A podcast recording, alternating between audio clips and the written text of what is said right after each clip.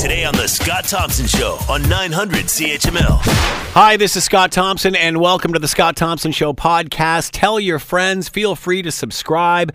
Coming up on today's show, Jody Wilson Raybould and the SNC Lavalin case. My, how this story is taking off. We'll try to give you all kinds of angles. And it's not only happening here, it's been happening in the U.S. for a while. Uh, Michael Cohen, Donald Trump's personal lawyer, testifies. We've got action on both sides of the border. Coming up on the Scott Thompson Show podcast. Jody Wilson Raybould, former Attorney General. Uh, man, this was riveting yesterday to watch this stuff. Alleged in testimony that she faced high level threats and interference in the case of the prosecution of SNC Lavalin. Now, members of the opposition parties uh, are calling for the Prime Minister's resignation. Uh, boy, oh boy, how things have uh, changed. Uh, the, the, Prime Minister's response is he uh, categorically disagrees with everything that she's saying. So it becomes an issue of he said, she said. Here's what she had to say, Jody Wilson Raybould, during testimony. For a period of approximately four months between September and December of 2018, I experienced a consistent and sustained effort by many people within the government to seek to politically interfere in the exercise of prosecutorial discretion in my role as the Attorney General of Canada in an inappropriate effort to secure a deferred prosecution agreement with SNC Lavalin. These events involved 11 people, excluding myself and my political staff from the Prime Minister's office, the Privy Council office, and the office of the Minister of Finance. This included in person conversations, telephone calls, emails, and text messages. There were approximately 10 phone calls and 10 meetings specifically about SNC, and I and or my staff were a part of these meetings. Within these conversations, there were expressed statements regarding the necessity of interference in the SNC Lavalin matter, the potential of consequences, and veiled threats if a DPA was not made available to SNC. All right, let's bring in Michael Barrett, MP, Leeds Grenville, Thousand Islands, Rideau Lakes, and is with us now. Michael, thanks for the time. Much appreciated. Yeah, thanks for having me on today. Uh, what happens now? Where do we go from here? Will, uh, yeah, I'll leave it at that. Where do we go from here? Well, I, I mean, the, the clip that you just played from Miss Wilson Raybould is uh, is shocking, and, and the details are as shocking as they are corrupt. You know, we had uh, Ms. Wilson Raybould detail multiple veiled threats to her job if she didn't bow to their demands. You know, urgings to consider the consequences on election results and shareholder values uh, above the judicial process, and reminders from Justin Trudeau himself to his attorney general about his own electoral prospects should SNC Lavalin's trial proceed. Uh, this is um, uh, unbelievable, and the testimony makes it clear that the Prime Minister doesn't know where the Liberal Party ends and the Government of Canada begins, and, and he has certainly lost the moral authority to govern. And, and um, for Canadians to be able to hold confidence uh, in in government, uh, the Prime Minister has to resign. Uh, uh he categorically categorically denies what she said and keeps defending jobs. Your thoughts on that? It's all about the jobs. Yeah, uh, I think that the Prime Minister of Canada should know that you don't have to bend the law to save jobs in this country. And and uh, on Quebec, um, you know, Quebecers don't want to be used as the prime minister's excuse for corruption. Uh, you talked about in your party, and Andrew Scheer has spoken out about resigning. Is that premature, considering we've only heard from her? Should we not dig deeper into that before we we make those sorts of requests? You know, uh, it's uh, it's interesting. Uh, at the outset, um, at the outset, uh, liberal members of the committee called this a witch hunt, and uh, then uh, and the prime minister said, you know, um, the former attorney general's presence in cabinet speaks for itself, and and she resigned. And then he said that the only reason she was shuffled was because Scott Brison resigned. And then he said, well, in fact, this is Stephen Harper's fault. And uh, a categorical denial from this government on any of the allegations that Ms. Wilson Raybould has uh, has um, has made uh, would be refreshing. But we're not getting that, and that um, I think speaks louder than what they're actually saying. When uh, will you actually get another chance to question the Prime Minister on this? Well, you know, um, it's uh, it's uh, it's interesting. He we had called for this meeting to occur at uh, at noon yesterday in advance of question period um, having uh, no knowledge of what Miss Wilson Raybould would say, and none of the opposition parties knew what she was going to say until all of Canadians knew. We we heard at the very same time, um, but the Liberal uh, majority on that committee pushed for it to occur following question period. Uh, yesterday, and now the Prime Minister uh, is not planning to appear in question period today. He's not planning to participate in the emergency debate in the House of Commons tonight on this issue. He's not planning to appear in the House of Commons tomorrow. And so we're, we're then into two weeks of a constituency break, and we won't hear from the Prime Minister uh, in this House by his schedule until the third week of March. And frankly, that's unacceptable. What about the Prime Minister's response to what Jody Wilson Raybould said yesterday? It's certainly turning out to be a he said, she said. Uh, you know, uh, you know, and when asked yesterday, uh, I think this is very telling on if Ms. Wilson Raybould would be able to remain a member of the Liberal caucus. Uh, the Prime Minister said, Well, I haven't read uh, or listened to her whole testimony, um, so we'll, we'll, have to do that before we make a decision. I, ha- However, I have a hard time I, believing that he wasn't sitting on the edge of his seat the way everyone else was watching this, no? Well, well that's right. So he categorically uh, denies everything that she said, but says that he hasn't heard her testimony. So he's, he's willing to dismiss outright what she said, but he's also saying that he hasn't heard what she said yet. So that doesn't; those aren't the words of uh, of a man with nothing to hide. So what does happen now? Where do we go from from here on this? Well, we'll we'll uh, use all of the tools in the toolbox that we have uh, in as the opposition party um, in in the House of Commons. Uh, but the um, you know, the RCMP have more than enough grounds to investigate this matter, and we're we're calling on the RCMP to immediately open an investigation into the numerous examples of potential criminal activity that the now former Attorney General has detailed. And so I think that uh, have the, with with having been asked to open a public inquiry, uh, which is uh, you know a very transparent process and would allow Canadians to regain confidence in their institutions. Um, the Liberals, this Prime Minister, uh, shut that down. Uh, we've asked for the Prime Minister to appear at uh, the Justice Committee. Uh, the Liberals have shut that down. And so, um, with that said, uh, really, uh, the RCMP is going to investigate. You know, the, the, the Prime Minister has continued to refer to the um, Ethics Commissioner investigation, but the Conflict of Interest Act states explicitly that criminal matters are outside what that commissioner can investigate. So really, this is now a matter for the uh, for the police. So, will the RCMP investigate? When will we know if they are? Uh, I, I, expect that uh, a letter will be forwarded to them um, based on uh, my leader Andrew Scheer's comments last last night, and then we can expect a response uh, in in due course from the RCMP. Uh, Jody Wilson Raybould uh, said in her testimony yesterday, when asked that uh, nothing illegal was done uh, because she held her ground, she didn't she didn't cave to them. Uh, what do you think the RCMP is going to find in this? Well, I mean, uh, I I won't presuppose the outcome of of their work, but I I you know based on the allegations that were made. there's certainly a conspiracy to commit um, concerns, but uh, sections uh, 139 and 423 of the criminal code are what I have been referred to as sections that the RCMP could refer to, and, and I will leave it to uh, to lawyers and to um, to the police to um, to uncover all of uh, all of the the details um, that would uh, that would either uh, lead to uh, a criminal prosecution um, or um, or another outcome. Are you surprised that Jody Wilson Raybould's testimony was so telling, so cutting? I mean, many thought prior to this, as we were all trying to, to figure out or anticipate what was going to be said, that it would be a watered down version, uh, that some deal had been made. Uh, are, are, you surprised that um, the, the, the Liberals and Justin Trudeau let her testify, considering the damaging information she had?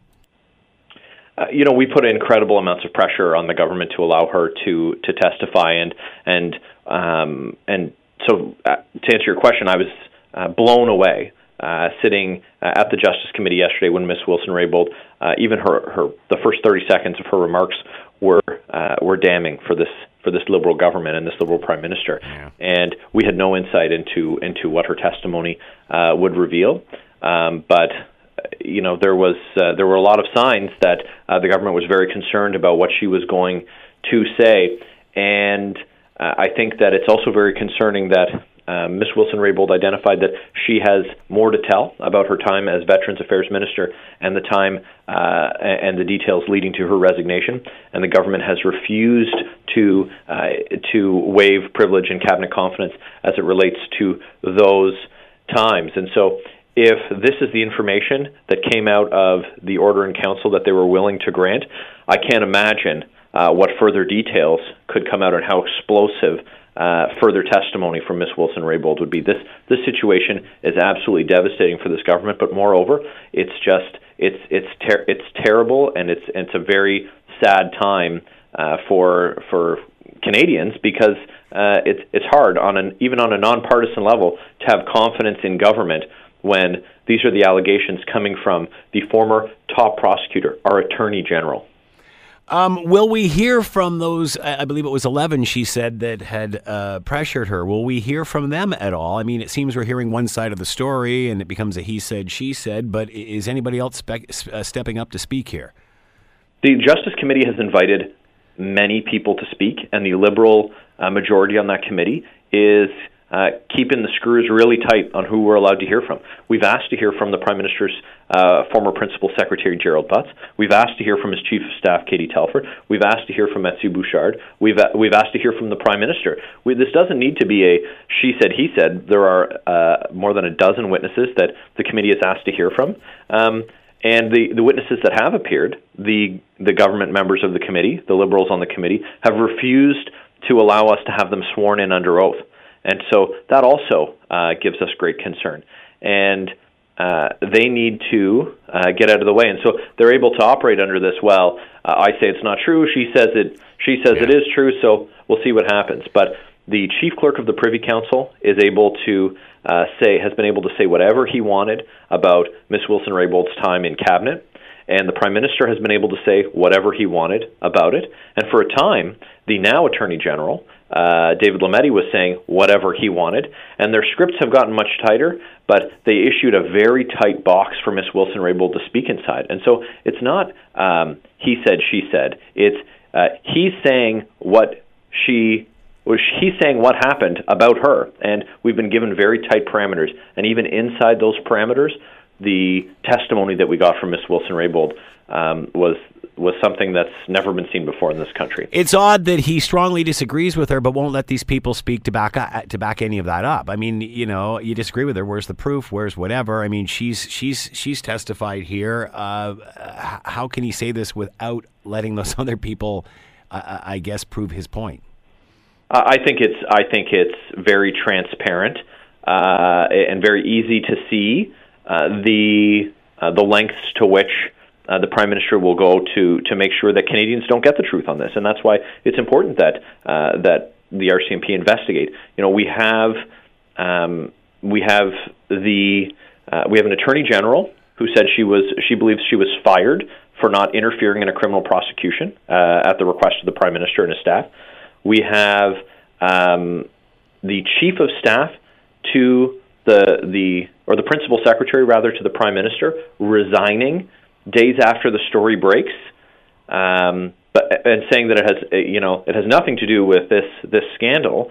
So we have an, an AG fired. We have a uh, a principal secretary, one of the most you know uh, the closest aides to the prime minister, um, you know, uh, jumping ship, and you know these guys are saying nothing to see here. It's it's incumbent on the Prime Minister and the Liberal members of that committee to allow these people to come forward and testify before the committee and to do so under oath. And I encourage uh, Canadians to, to contact these members of Parliament um, at their constituency offices or in their, in their Hill offices uh, through the appropriate channels and to let them know that they believe it is important that we hear from the players in this in this very, very troubling scandal. What about S- SNC Lavalin in this? Uh, will the new Attorney General give them what they want and what the Prime Minister wanted? Well, I mean, it, it's it's hard to say. Uh, you know, in Miss Wilson Raybould's testimony yesterday, uh, she detailed a conversation with her former chief of staff uh, that um, that said that the first conversation that the new attorney general will have is on SNC Lavalin, and so um, I think that tells a tale. And um, and and I, I think it's just it's just so so interesting that the government rushed this into this um, this justice matter into uh, into a budget bill and uh, and passed it through uh, through Parliament and in it, economic factors like jobs is not a reason for a deferred prosecution agreement to be granted.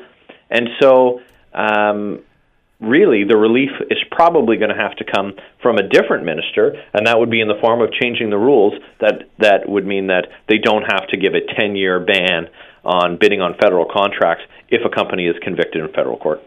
Michael Barrett has been with us, MP for Leeds, Grenville, Thousand Islands, Rideau Lakes. Michael, thank you for the time. Much appreciated.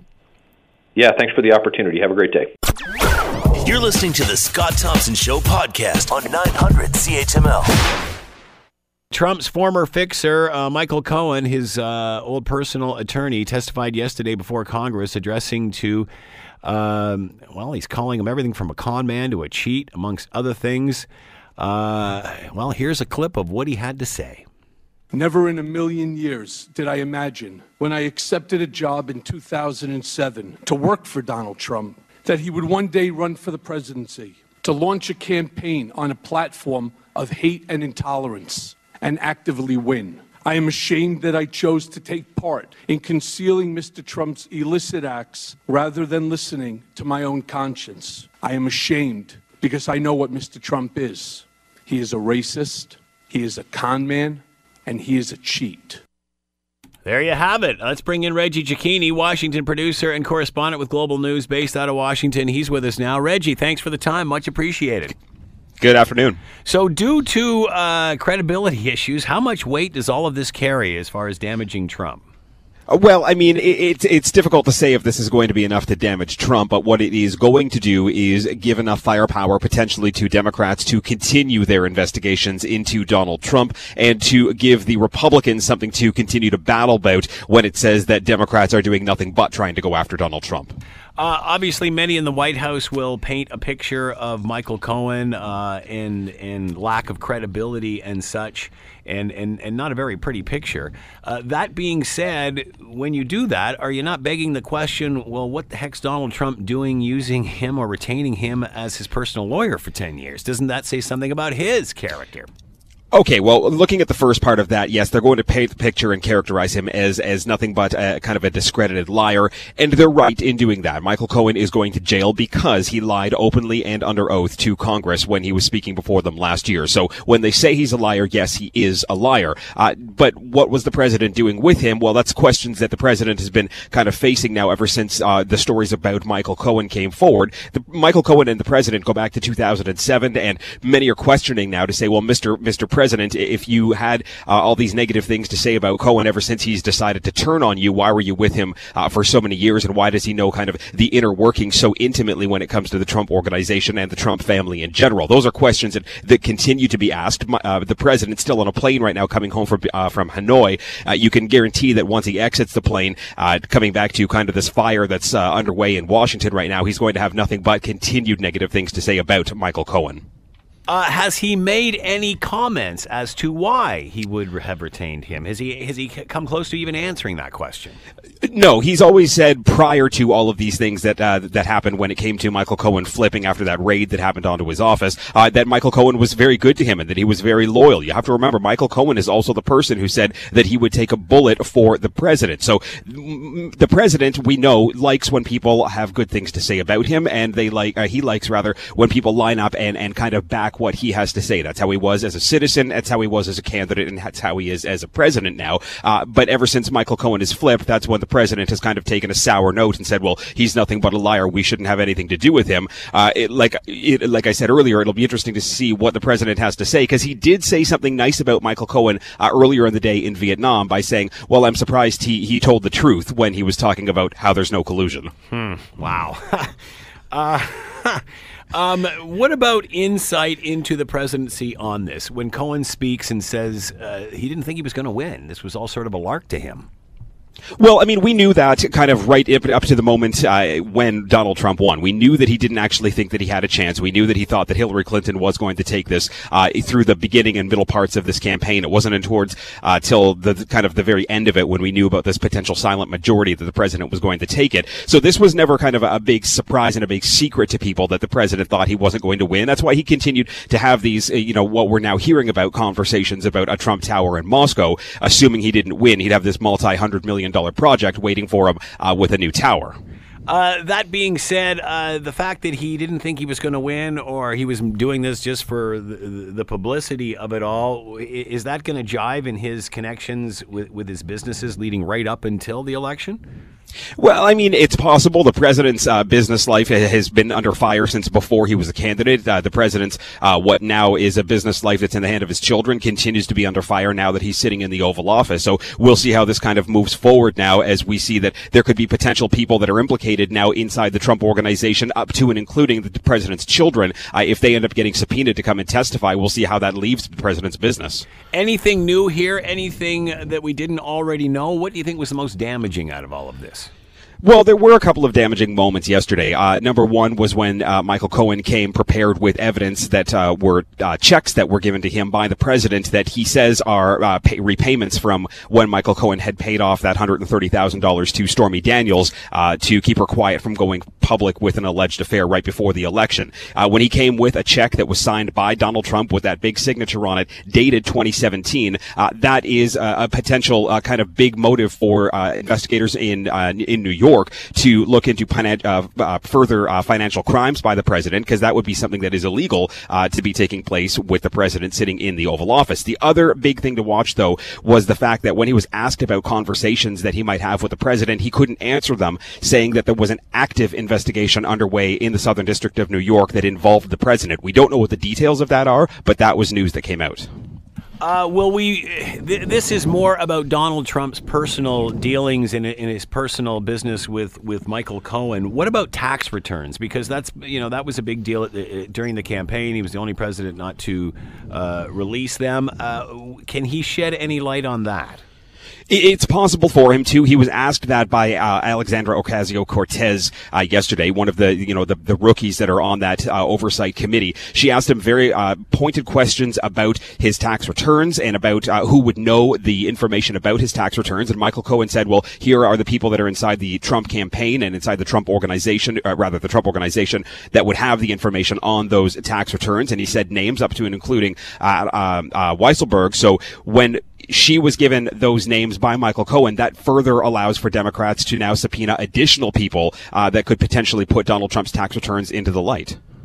Uh, is this less about collusion and more about what his personal dealings were with Russia and, and tax returns and, and that sort of thing?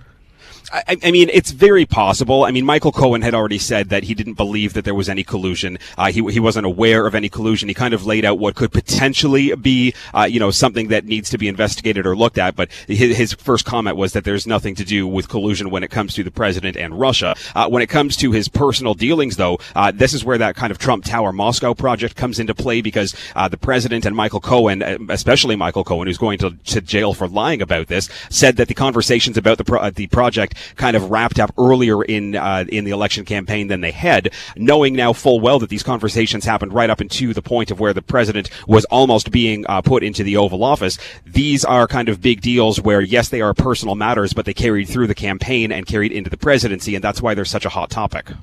So, what? Is, obviously, the president's been uh, been in Vietnam at, at, the second summit. How closely is he watching this? Uh, is the timing of this uh, uh suspicious at all? The fact that he's well, the, out when this is all going on. The president has had made it very clear uh, when he held his press conference before he left Vietnam uh, earlier today that uh, he felt that this was kind of a coordinated effort to take the focus off of his North Korea summit, saying that you know Michael Cohen could have gone to the Hill to testify at any day, and they chose to do it now. We also have to remember though that that the president announced this North Korea summit just a couple of weeks ago during the State of the Union, so there wasn't a lot of time to have both of them kind of organize their schedules properly. So uh, let's let's talk a little bit about that second summit. Uh, what happened here? We we hear he's he, you know he he he stopped early. Is the art of the deal? What happened here?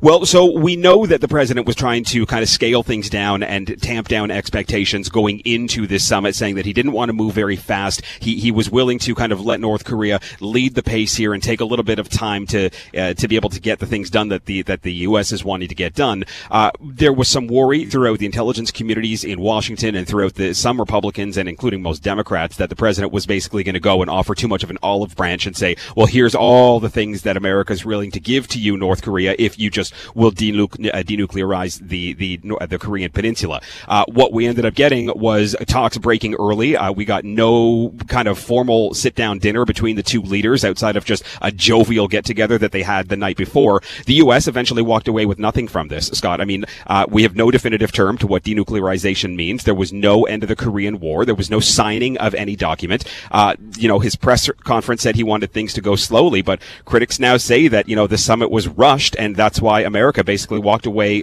giving North Korea everything.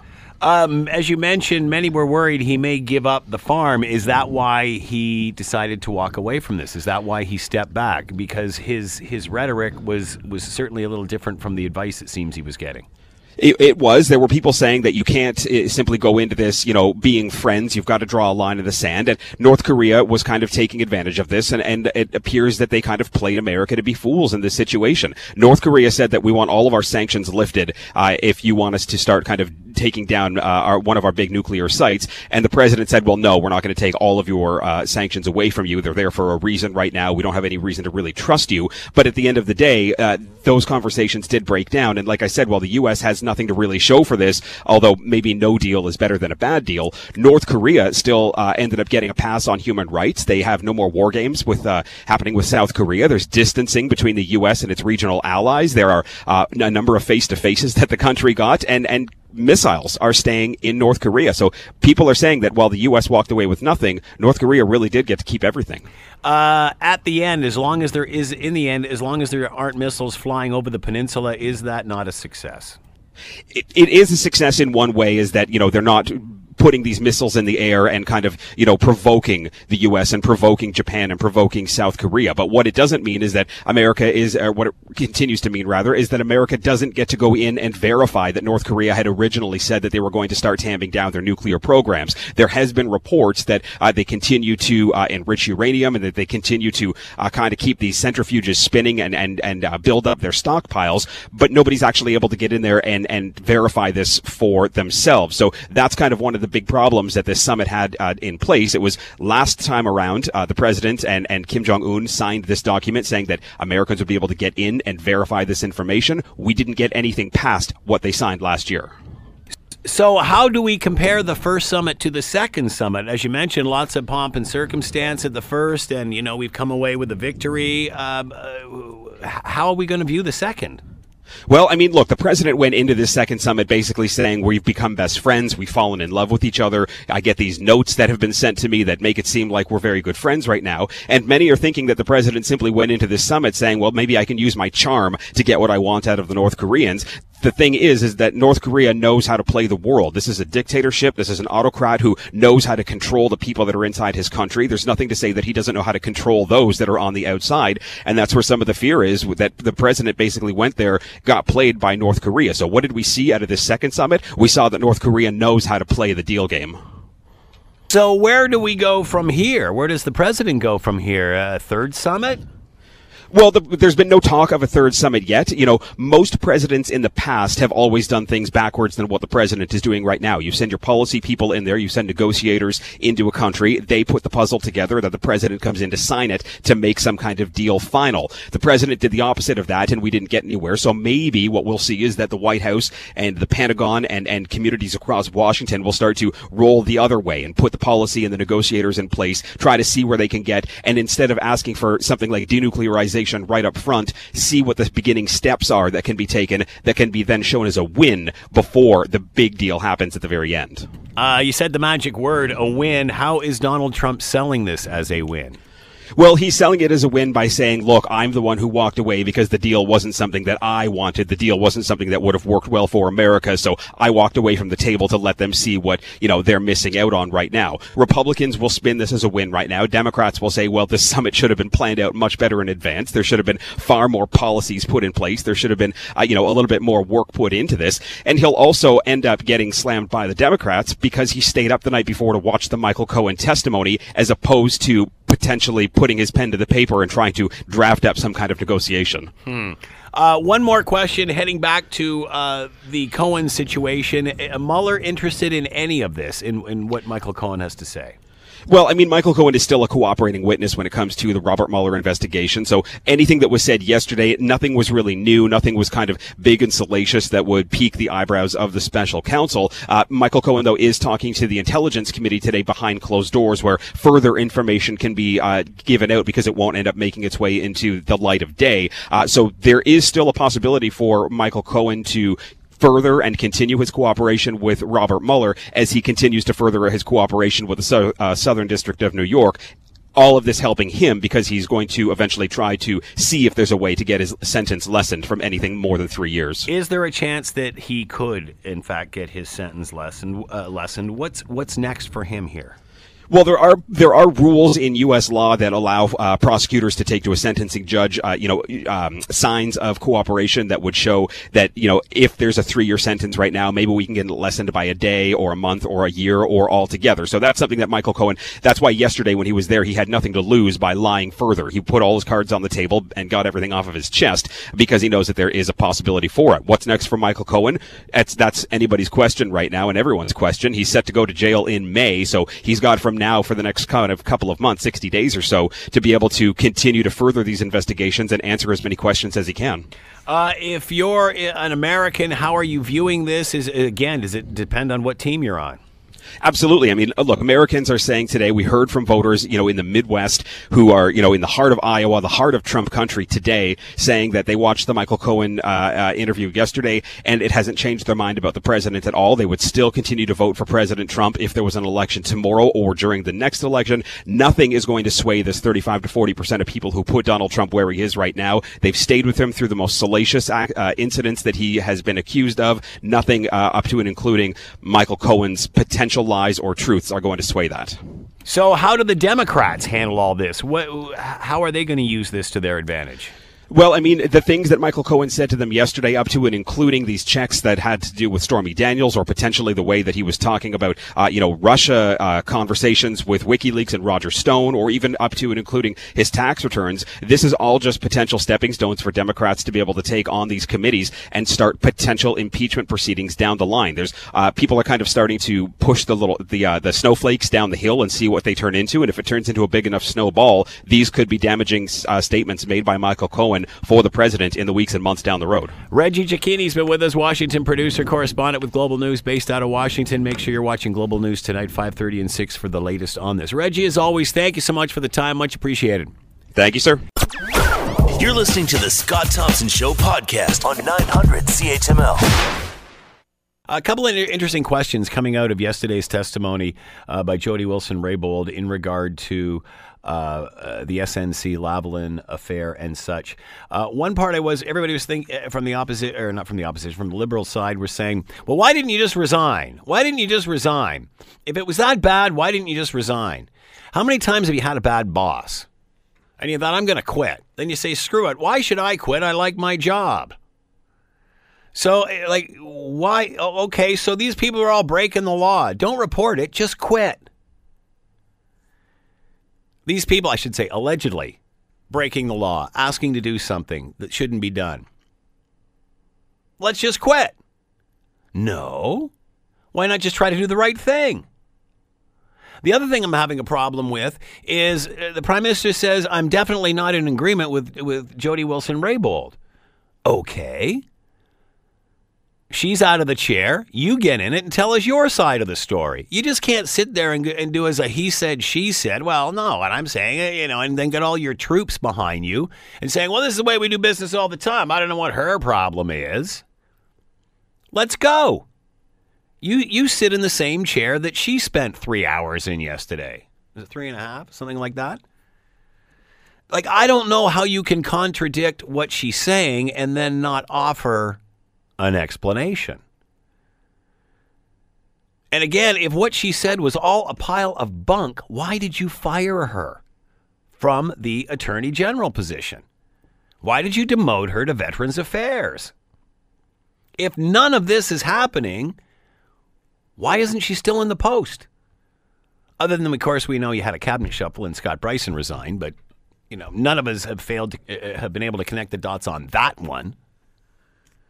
So you know, I, I don't, you know, I don't think this is going to fly. I don't think this is going to fly with his image of being a feminist, where he's just basically just shut her down. Sorry, honey, you're wrong.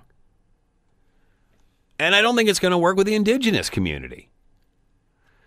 And it's fascinating what this prime minister's office looks like when the clouds go over sunny ways.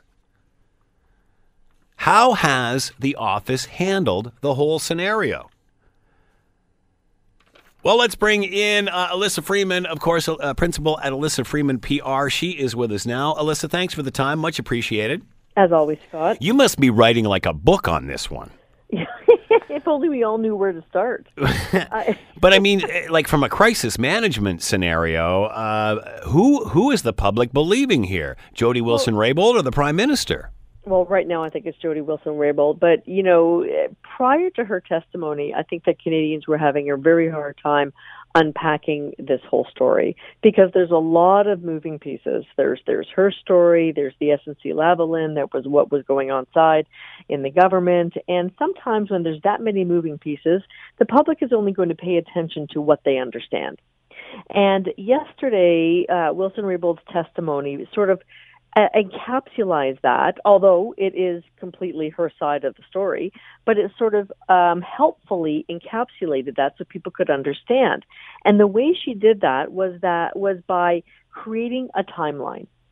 Because this story and this issue is very, very complicated. Yeah. and there are so many layers to it that we don't even know of right now. And even you were alluding to that in your lead up to our conversation. She created a timeline. And as a communications device a timeline is very easy for people to understand. On this date this happened. And then that happened. And then that happened. So when you give something in a chronological order it's like connecting the dots and people can follow along and therefore create a deeper understanding of the issue so, what about the prime minister's reaction to her testimony? Oh, that you know, some of it was patently false, and that uh, they did nothing wrong, et cetera, et cetera. Uh, you know, I think it was sort of a, a stopgap. What else was he going to say? Honestly, when you're being attacked like that, and and you know what else I wonder? I wonder if he was privy to her remarks. I wonder if they had a. You know, we talked about remarks. we talked about this yesterday, and and I remember saying on the air or the other day, the day before, surely she's not going to come out. And like I thought she'd give a watered down version of all of this. Surely she's oh, not going to so come out, I. and surely she's not going to come out and scar the Liberal Party heading into an election. And that's exactly what she did. What she did. And it's the old lawyers thing. You don't put someone on the stand who you don't know what they're going to say. That's what appears to have happened here. You know, when somebody asked me about this earlier, Scott, on Tuesday, they said, How is this 30 minutes going to go? And I said, Well, in a typical fashion, it would be five to 10 minutes of this is who I am, and this is what I'm about, and this is where I come from. That's who I am. And then there would be some sort of a, a small recap of what this issue was. And then uh, that would be about 10 minutes. And then I felt that the five minutes were, were going to be, and this is why I resigned and then it would be but everything has been tidily and and tucked away and nowhere else to look look here and then we're out instead you know, I st- stood in front of my TV, and as many Canadians did yesterday, and she says, "This is what happened. I was constantly harassed and accused. Blah blah blah blah. I mean, she got right into the meat of it in the first thirty seconds." And that's why when every reporter came on and did their, you know, a distillation of the facts after, everybody in every interview that I've heard thus far, everybody has said, I was really shocked. I was really surprised because nobody expected her to lay down the hammer so clearly as she did. She pulled no punches. But there are many people today asking on talk radio, what is her endgame? Yeah. What does she want out of this? And, and, and what happens to her? What happens next to her? Well, you know, it's very interesting. If you watch those proceedings, first there was the 30 minutes of her speaking. Prime Minister. And then, Prime Minister uh, Prime Minister Wilson Raybould. Is that where we're going? Don't don't kid yourself, uh, Scott. I mean, she checks all the boxes. She's Yep. a gymnast. She's a woman. She's smart. Um, I don't know about her foreign policy experience, and as we have seen in the past, you know, three and a half years, that one needs that uh, when you go abroad. However, you know, she looked very prime ministerial. She had very little emotion. She was very factual, and she was very thoughtful. But make no mistake, everybody who was given an opportunity to ask questions was also ready to go. Like if you look at Lisa Yeah. Raitt, Yep. you know, she's listen, you know, as far as I'm concerned, Lisa Raitt should probably be the one heading that conservative party, but Yeah. they have Andrew Scheer and that's a whole that's another story. Yeah. But she was ready to go. She was prepared, she had notes, she clearly had her hair done. I mean, she looked great. and and Now, Alyssa, is that well, nice? I know. I'm telling you, everybody was camera ready, Yeah, and yeah, that doesn't. I'm not being flippant about that. They knew that they were on show. Sure. And women, especially when they go on camera, have a whole other sort of layer of, of judgment put on them. So it's not how smart you sound, but it's also how good you look and how ready you look. So everybody who went on there, there was a lot of women who were questioning uh, Jody Wilson Raybould, and I thought, i in some way, it was a great show of the women who are in our parliament, how smart they are, and the questions that they wanted to ask. Yeah. So I thought it was that. And, you know, it was interesting because it was the men who I found a little bit more pandering when they were saying, you know, I believe you and I can't imagine what you've been through. And Yeah. then honestly, her reaction was, thank you. But Yeah. honestly, Yeah. move on. Yeah, she stayed and, to and I found that very, very interesting. And I had to tell you that when there was the, the back and forth between Lisa Raitt and Jody Wilson Raybould, I thought, really, you know, at some point those two women could be leading their respective parties. You know, you bring up a very valid point for Jody Wilson Raybould. What's in this for her? I mean, all she had to do was toe the party line. She's got the best gig, you know, in the party next to the PM. So, what's in this for her? She had everything to lose. So, why would you doubt her? You know, well, I don't think anybody doubts her. Number one, but you have to wonder where she thinks the end game is going to go. And I, for one, uh, you know, there's a lot of questions with that. You know what her answer would be? Justice. Well, Whatever the hell that looks like, it's going to be justice. I understand there's justice, but then there's her future. So I think she'll be fine. Well, you know, where will that play? Will she stay in politics? I can't imagine her still being welcomed within the Liberal Party. No. And I don't know how that's going to play out. Could she cross the aisle? And you know, you have to be careful with the opposition parties. You know, the NDP and and the, and the Conservatives licking their chops over this. Mm-hmm. And I have to tell you, they've done a lousy job in you know holding uh, Trudeau's feet to the fire until yesterday. Mm-hmm. Um, you know, you have to be careful because you know today it's the Liberals and tomorrow it could be you for the same sort of transgression. Yeah. yeah. So, you know, you have to be careful on how damning you are in your comments, although right now that, that seems to be the narrative to play. Uh, so uh, can uh, can Justin Trudeau get away with this response? It's my word against her, hers. Nothing to see here. I mean, does that play with Canadians? Uh, can he get away with that without you know testifying or bringing these other eleven people up to do the same? Well, here's the thing. I some of the things that she said that are about the inner workings of the PMO, which I kind of gasped at. So when you heard her say that Katie Telford said, "Listen, even if you do this, I'll make sure I line up all these people, and they're going to write op-eds saying that you did the proper thing." Unbelievable. And I'm just standing there going, Yeah. "Yikes!"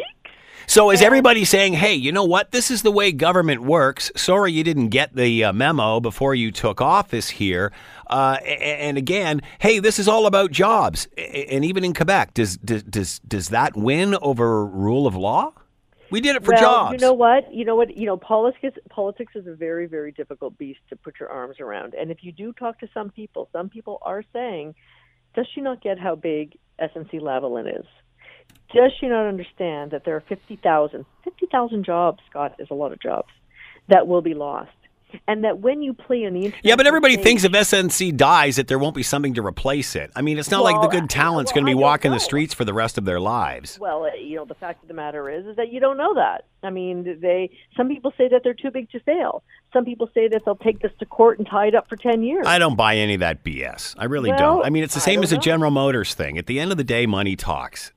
Well, and then you know the way people do, you know, the way countries do business is not always the way that we in Canada do business. No, that's true. So if you think that there are so, some countries where they just say, "Sure, we're going to give you the job," and sit there patiently waiting for the envelope to be slid across the table, well, of course that happens. You know, if there hadn't have been a whole pile of other cases similar to this in Quebec, and, and I mean, let's be honest, every government has has things they're not proud of. This goes on all the time. That being said, you know, come on, this isn't the first time for SNC Lavalin. I don't think people have a lot of sympathy anymore, or do they, outside of Quebec? Well, you know what? I mean, the whole Quebec issue is a whole other issue, quite Yeah. honestly, Scott. Yeah. Now, what it says is is that you know the government is very concerned about Quebec and less concerned about the rest of the rest of Canada, Yeah. and and that is very true. I mean, when you play the numbers, what the Liberals need to win the Yep. next federal election, Yep.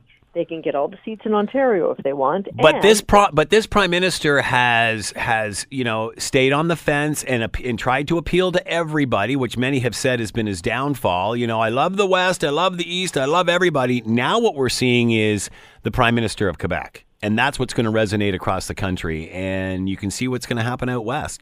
no, but he's not the first one. That's he's true. Not fir- he's not the first one, Scott. His father was the same way, and there are Yeah. many other liberals that were also the same way. And the liberals also know that they can carry the day if they take Quebec, which has a number of seats up for grabs now that they've fallen out of love with the NDP. And I don't see them all jumping onto the Jagmeet Singh uh, bandwagon. So, you know, you can take those two provinces and you can win an election. And there's only one thing that any political party is concerned about, and it might be their love for Canada, but it's more about winning and you need to do what you need to do in order to stay in power, and that's the name of the game. At the end of the day, does the prime minister not have to answer the question of why he fired her? Because in the end, you know, uh, uh, you know, I'm definitely not in agreement with any of this or anything that she has said. Well, then why did you fire her? And I don't think he'll ever answer that. Uh, he'll never put himself on uh, on the stand. There's no way, and I So- don't. And I think, and I think, don't think he need, he has to either by law. But I'm not sure about that. We know that uh, uh, the female gender is a, a huge target audience for this party and this prime minister, the self-proclaimed feminist. What does this do to all of that? Because this seems like he he he took advantage of the wrong person here.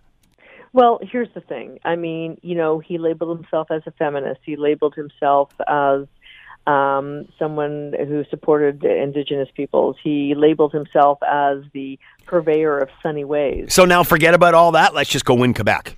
Right. Pretty much. Yeah. Oh, and the other thing was he, he also was big on transparency. Yeah. So- yeah. Tick, tick, tick, tick. Goodbye. So how should the opposition? You know, eh, you know, you're talking about the opposition didn't play this very well up until now. Uh, from the people that I've talked to, uh, the opposition, both sides, just d- decided to hang back because this isn't their problem. This is totally self-inflicted. So if you start throwing too much mud, just let them hang themselves per se until the evidence is there. Now, of course, it is. How do they? How do they? Uh, how do they move forward on this? Andrew Scheer said uh, immediately that uh, you know he should resign. Uh, is that premature considering we've only heard this side of the story? I guess we've heard their side of the story as well. It's just we've heard it through the press in the last week. Well, I think that that's sort of a default narrative, if you ask me. I mean, honestly, what else is he going to say? And like I said to you before, you need to be careful of what you sling mud at because that mud will come back to you if you're ever in power. Trust me.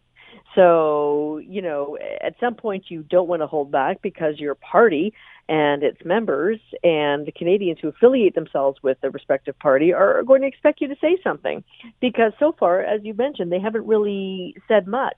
But when Judy jo- Jody Wilson-Raybould gets up on the stand and says what she says, you have to respond. You just can't sit back and go, "Well, I'm going to see where this plays out." I mean, you have to respond. And there they had, for the first time that I've ever seen, Andrew Scheer standing up somewhere, and obviously, you know, he was also made up and to look as prime ministerial as possible, and in a very somber tone said he must resign.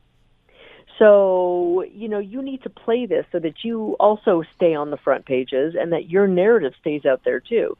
Because when you're in the opposition and uh, certainly in a majority government, it's hard to, to stay out there with, with relevant messages. And this is one thing, one issue certainly that has, you know, absolutely been served on a silver platter. So, but, but there's one thing else, Scott. You know, prior to her testimony, Canadians had one big shrug about all of this.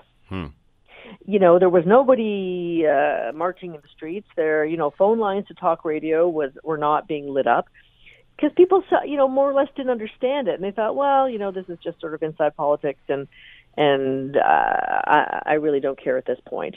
What will be interesting is is that they'll let some time go, and then the polling will start, and then they'll find out sort of where they stand vis-a-vis what Canadians think about this and about the Liberal Party and they'll continue that polling because you know, listen, people's memories are short, and the best thing that could have happened to the Liberals is that is that this all happened now, in February March timeframe, and not in August and September when it's a run up to the election because that would have been a death knell. That is not to say that could this kill drag out till then. Well, I don't know. Uh, so what happens next? Where does this go? I mean, how does this affect the Liberals' uh, campaign strategy moving in? Because you can't sell sunny ways anymore. No, you can't sell can transparency. Sell. yeah, maybe you can sell. It's all about you know clouds. I mean, I don't know, but I, I can tell you that right now, all the war rooms of all three parties are now starting to put together their narratives and and starting to think of what their uh, lead up to the campaigns are going to be. I mean, honestly, the conservatives have been quiet for a number of months about lots and lots of things that they could have nailed the nailed the liberals to, and they have a huge war chest, a huge war chest. But maybe they're think, uh, thinking of just sort of condensing that and blowing it during, you know, all during the campaign. But honestly, what the conservatives usually do very well is coming up with a very, very basic narrative that Canadians can get from A to Z to very, very quickly. So it will be interesting. You know, last time they tried, just not ready. Yeah. You know, I was thinking of that be, too. You know what? Maybe it should still be still not ready. Yeah. So I don't know. I don't know how this will play out. I mean, I think the liberals can only say deny, deny. Um, I think there's a lot of questions as to you know what will happen to Jody Raybould, uh, Wilson Raybould at uh, the end of this. Um, there are still a number of gaps that we may never know the uh, pieces of information to, but certainly her testimony strung along enough facts that it will be reported that way, the timeline will be recreated that way, and it will be interesting to see how long the resonance of the story has in the minds of Canadians. Does it depend what province you're in and how you view this? Yes, it, yes, it does. It does. Um, you know, they always say the further away you get from Ottawa, the, the further they care about sort of uh, central interests. So um, certainly, I don't know enough about how it's playing in Quebec right now, but I have to ma- imagine that it has a greater um, uh, there's greater severity of it than perhaps in the rest of the country. Alyssa Freeman's been with us, public relations consultant, uh, PR. Alyssa Freeman, PR, the principal there. Alyssa, as always, thanks for the time. Much appreciated. Thank you, Scott. This is the Scott Thompson Podcast, available on Apple Podcast and Google Podcast or wherever you get yours. And don't forget to subscribe, rate, and review so you don't miss a thing. I'm Scott Thompson, and thanks for listening. The Scott Thompson Show, weekdays from noon to 3 on 900 CHML.